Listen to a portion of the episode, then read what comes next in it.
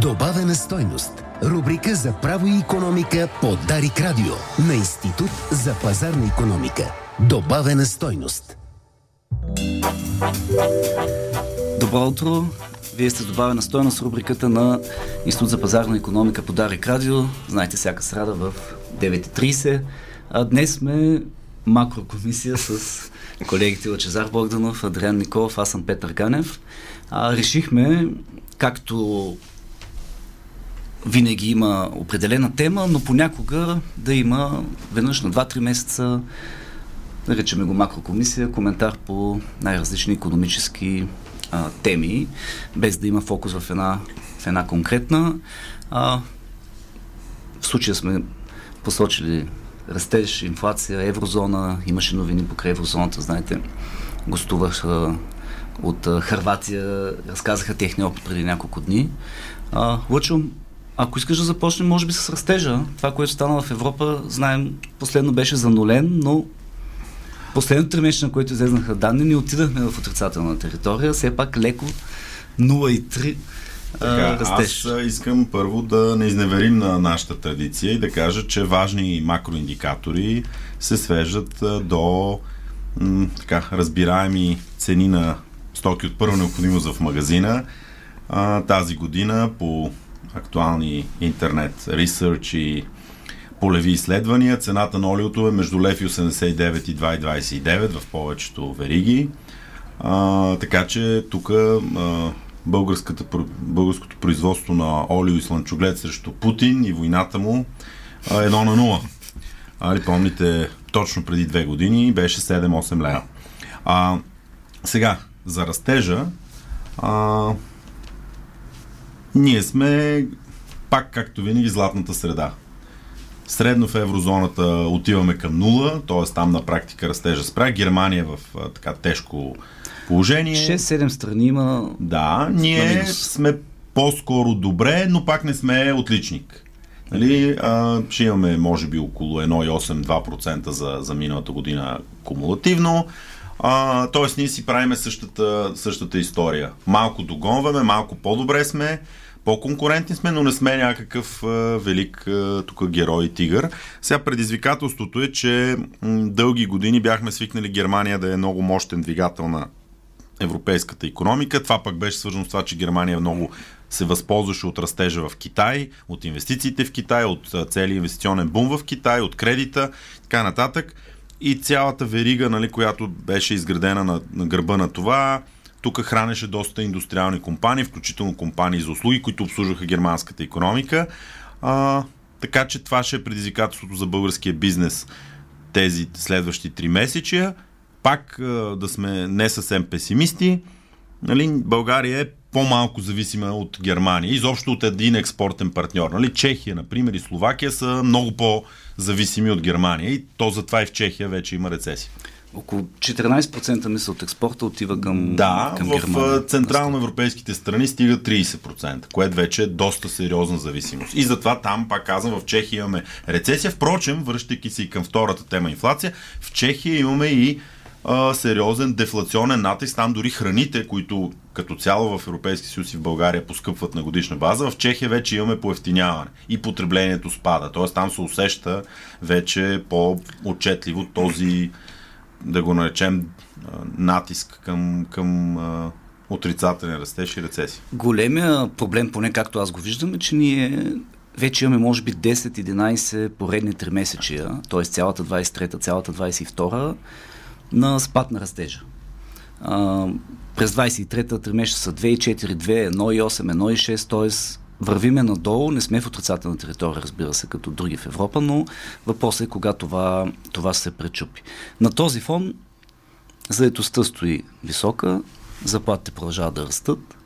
А, Адриан Николов ти наскоро писа за заплатите, има и нови данни. Ами, то като цяло си гледаме на почти ежедневна база. А, като цяло пазара на труда няма как да е много по-добър на този етап. А, виждаме някои очевидни, очевидни дефицити и неспособности, но те са най-вече в регионален план. Тоест, А, като гледаме сателитно цялата българска економика, заетостта вече е надхвърлила своите така, нива от 2019, когато спомняте си бяха абсолютните рекорди преди. А, тоест, ние вече сме надхвърлили това абсолютно най-добро ниво, което бяхме видяли преди това. А, но по-скоро виждаме една стагнация, можем да я наречем. Тоест, виждаме един много траен спад на, свобод, на свободните работни места, включително и не само в IT сектора, тъй като за там се говори много. А, тоест, най-вероятно търсенето на труд следващите една-две години ще е доста под тия нива, които бяхме свикнали да наблюдаваме след пандемията. А, това разбира се има някакви много конкретни последици за заплатите, тъй като конкуренцията, за, особено за високо квалифицирани кадри, беше един от основните двигатели на много бързи ръст на заплатите последните две години. И съответно виждаме всичките така, фундаментални фактори, които тласкаха много нагоре възнагражденията така, от 2021 година на сам лека по лека да, да изчезват. Голямата конкуренция в IT сектора, а, много бързата позитивна динамика в енергетиката, където също много бързо да дигнаха заплатите. Инфлацията доста се успокоява, която също беше така 15% е годишния раз, ако гледаме последните месечия вече може би малко под 15. Най-вероятно няма да виждаме толкова, толкова агресивна динамика следващите няколко години. А, и то най-вече отново под влиянието на тези фактори, които просто вече изчезват лека по лека. Обаче, виж, има, значи ние пак сме фиксирани само върху тия номинални числа. Значи, когато, м- примерно 21-22 особено, когато а, имаме висока инфлация навсякъде по света. Когато твоята продукция може да я продаваш и това се виждаше и в цени на производител, нали, на основни суровини, материали, индустриални стоки, ако щеш автомобили, нали, всички знаем колко поскъпнаха автомобилите а, през 2021-2022, нали, тогава ти ако си бизнес и, и работниците трябва да им дигнеш с 12 или 15% заплата, но ти си дигаш цените с 15 или 20%, някак си нещата се връзват. Какво става обаче, когато имаш дори дефлация? Тоест ти тази година ще продаваш на по-низки цени от миналата година, а в същото време натиск имаш от работниците, които ти казват искаме 5, 7, 10, 12%, иначе ще си тръгнем, при аз ще отида някъде друга, където ми ги дадат. Това е интересният въпрос. 15% ръст на заплати при 15% инфлация е практически нулев реален, а при дефлация или нулева инфлация тогава дори 7-8% ръст на разходите за труд могат да застрашат конкурентоспособността на твоя бизнес. Аз именно за това започвам с свободните работни места, тъй като там динамиката е изходяща. Тоест, явно конкуренцията за кадри всъщност намалява последните няколко три месечия. И това е фактора, който може да успокои темпа на заплатите, тъй като просто няма къде да ги получиш тези по-високи пари. Аз в това ред на мисли някои номинални само мога да кажа, но знаете, миналата година, последните месеци, средната заплата за страната мина 2000 лева към края даже 2100 може би стигна. Най-вероятно през тази година ще видим нива 2300, евентуално а, и малко отгоре, което пък означава, тъй като вече имаме половината месеци по методологията, по която смята минималната заплата, сега 930, най-вероятно ще стане 1070, да кажем. Много, някъде там. Много че някъде около 1100. Ако не премахнем начина по който се смята, което е много вероятно. А, първата година очаквах, че все пак ще бъде спазен този механизъм, 50% от средната, въпреки някои критики, в това число в тристранката и така нататък. Но сега е много по-спорно дали ще запази този механизъм или ще бъде доразвит по някакъв, по някакъв начин. А, Лъчо ти вече спомена за инфлацията. Падна до 4% през януари 24-та. А, по европейската методология, по българската малко под 4. Все още обаче оставаме по-висока от европейската. Все още не се вижда как ще изпълним критерия за еврозоната, макар че покрай това гостуване на делегация от Харватия имаше доста положителни изказвания. Малко пак се създаде очакване как всичко е сигурно и ще влезем, а ние няма как да изпълним инфлационния критерий, поне на този етап. Ами няма, а, значи всички гледат а, месечна, т.е. на месечна инфлация база, т.е. за един месец прямо същия месец на предходната година. 4%, да. И там наистина имаме доста сериозно свиване на инфлацията, доста сближаваме до средната в еврозоната. А, обаче а, критерия за членство е 12 последователни месеца, mm-hmm. сравнени с предходни 12 последователни месеца. И тук инерцията има голямо значение. И тук голямата инфлация 22 и началото на 23 особено в нашия случай храни, енергоисточници, които са голям дял от нашата кошница, защото сме по-бедни, а, там има голяма тежест. И там сме в момента 7,8%. Средното за а, еврозоната е 4,9%.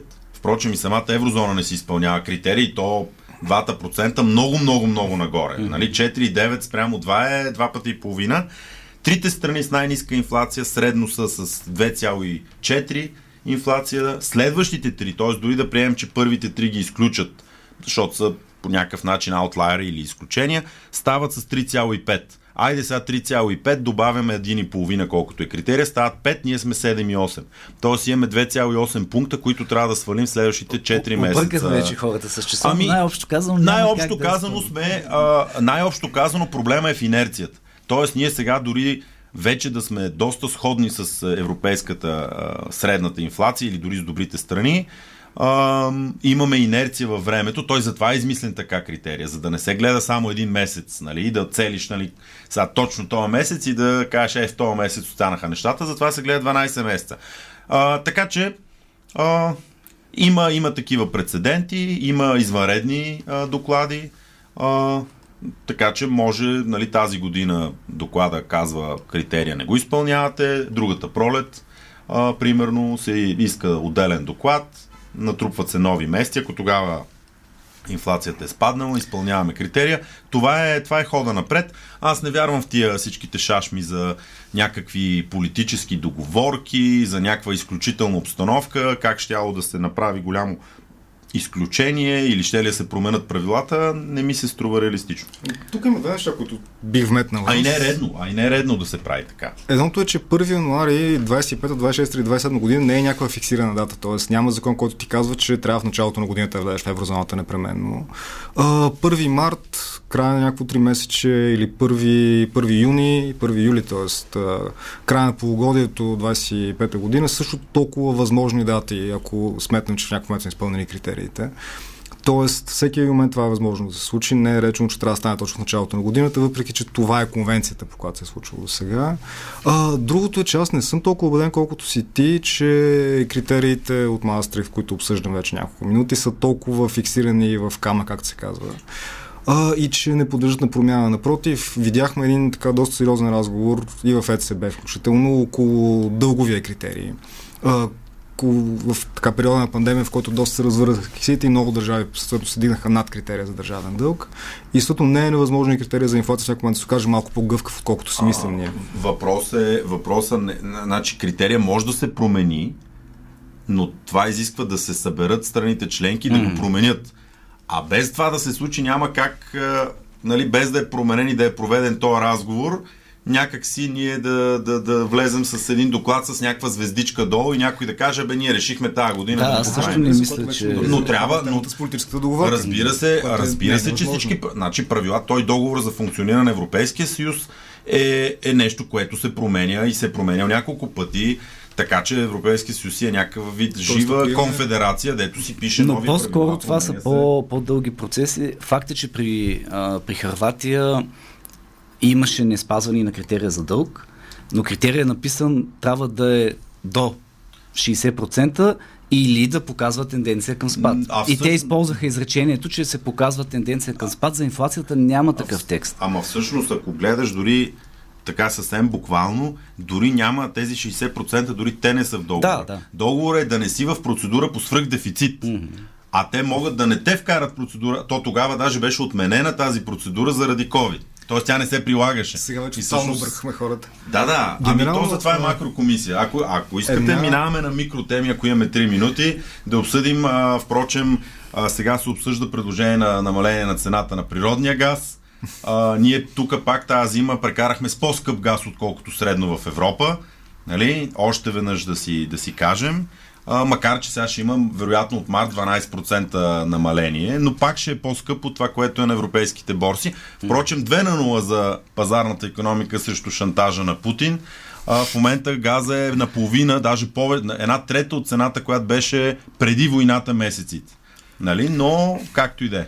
Не, това между другото за пореден път демонстрира, че понякога е необходимо да има един силен шут в три буквието, за да се намеси някакъв човек в посока на диверсификация. И това показва, че за тези неща, за диверсификацията точно, Нали, мантрата тук беше 30 години, България не може без Русия, Европа цялата не може без руски газ, без тръби, няма как, това е неизбежно, ако нали, нещо се скараме, ще има някакви... Да, имаше няколко месеца шок и, и болка, обаче в рамките на две години се намериха решения. Впрочем и петрола вчера е 23% по-ефтин, отколкото месеца преди войната. Но... Тоест какво стана? 3 на 0 за пазарната економика и глобалния капитализъм. А, някакси конвенционалната мъдрост беше, че един терминал за втечен газ се строи 10 години, докато го пуснеш в операция 15, се оказа, че също случва за 2 години. Даже 9 Тоест, месеца. явно, когато има форс-мажор и някакъв наистина сериозен казус, който е екзистенциална криза, пазара работи. Много по-добре работи нещата, точно. Значи, както олиото не стана 10 или 15 лева, и петрола не стана 300 долара, и газа не стана 1000 евро, нали, пазара работи конкуренцията е, и пазара. Ти хубаво направи 3 на 0 срещу, срещу Путин, но. А, в макро числа. В макро числа, но той този матч се играе на много, на много терени. Видяхме, например, това, което се случи за Заецко Злодой, където съвсем друг профил на, на компании. Но въпреки това, начина по който се гласува, изтекаха и видеа от комисията, как се коментира. Е.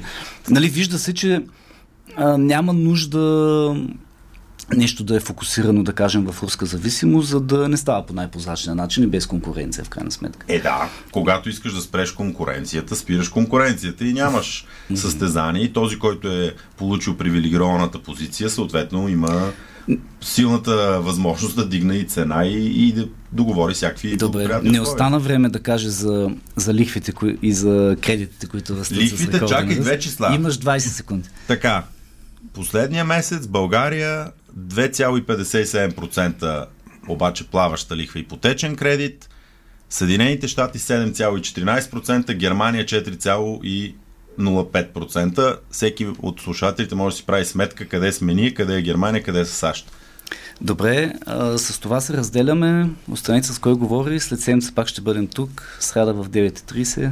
Хубав ден.